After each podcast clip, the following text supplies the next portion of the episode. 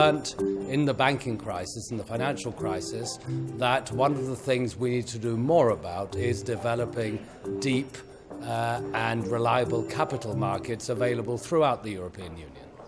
The clear aim is to ensure that the capital which is available in European markets flows towards those businesses that need it to scale up, to grow, uh, to create new jobs uh, across the whole of the European Union. If you want to engage in capital markets activity, you need today to know about 20 different, 28 different systems of insolvency law. That's a lot of lawyers, that's a lot of expense, and that's why you don't do it.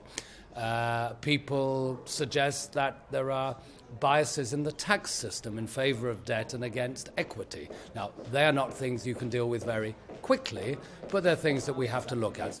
So if something works well, for example, in Italy in terms of getting financing to small small businesses, maybe that idea could be used or could be adapted for use in other countries.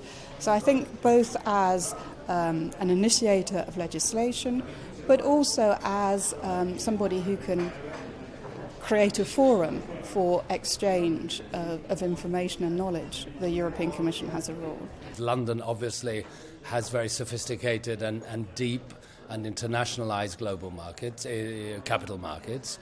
Uh, France has a very good system uh, going way back uh, into uh, the historical record on providing credit information about smaller companies, which others don't and, and need private placement schemes work pretty well in Germany, for example. So we have pockets of success around Europe that we can point to and encourage others to look at. And that doesn't require heavy handed legislation, uh, it requires shedding light on them and encouraging people to follow.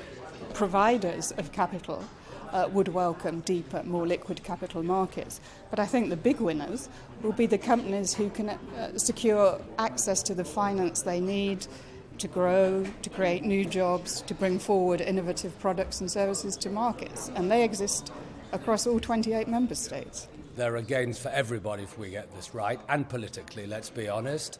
Uh, this is a project which can restore confidence in the EU uh, in places where it has taken a battering recently.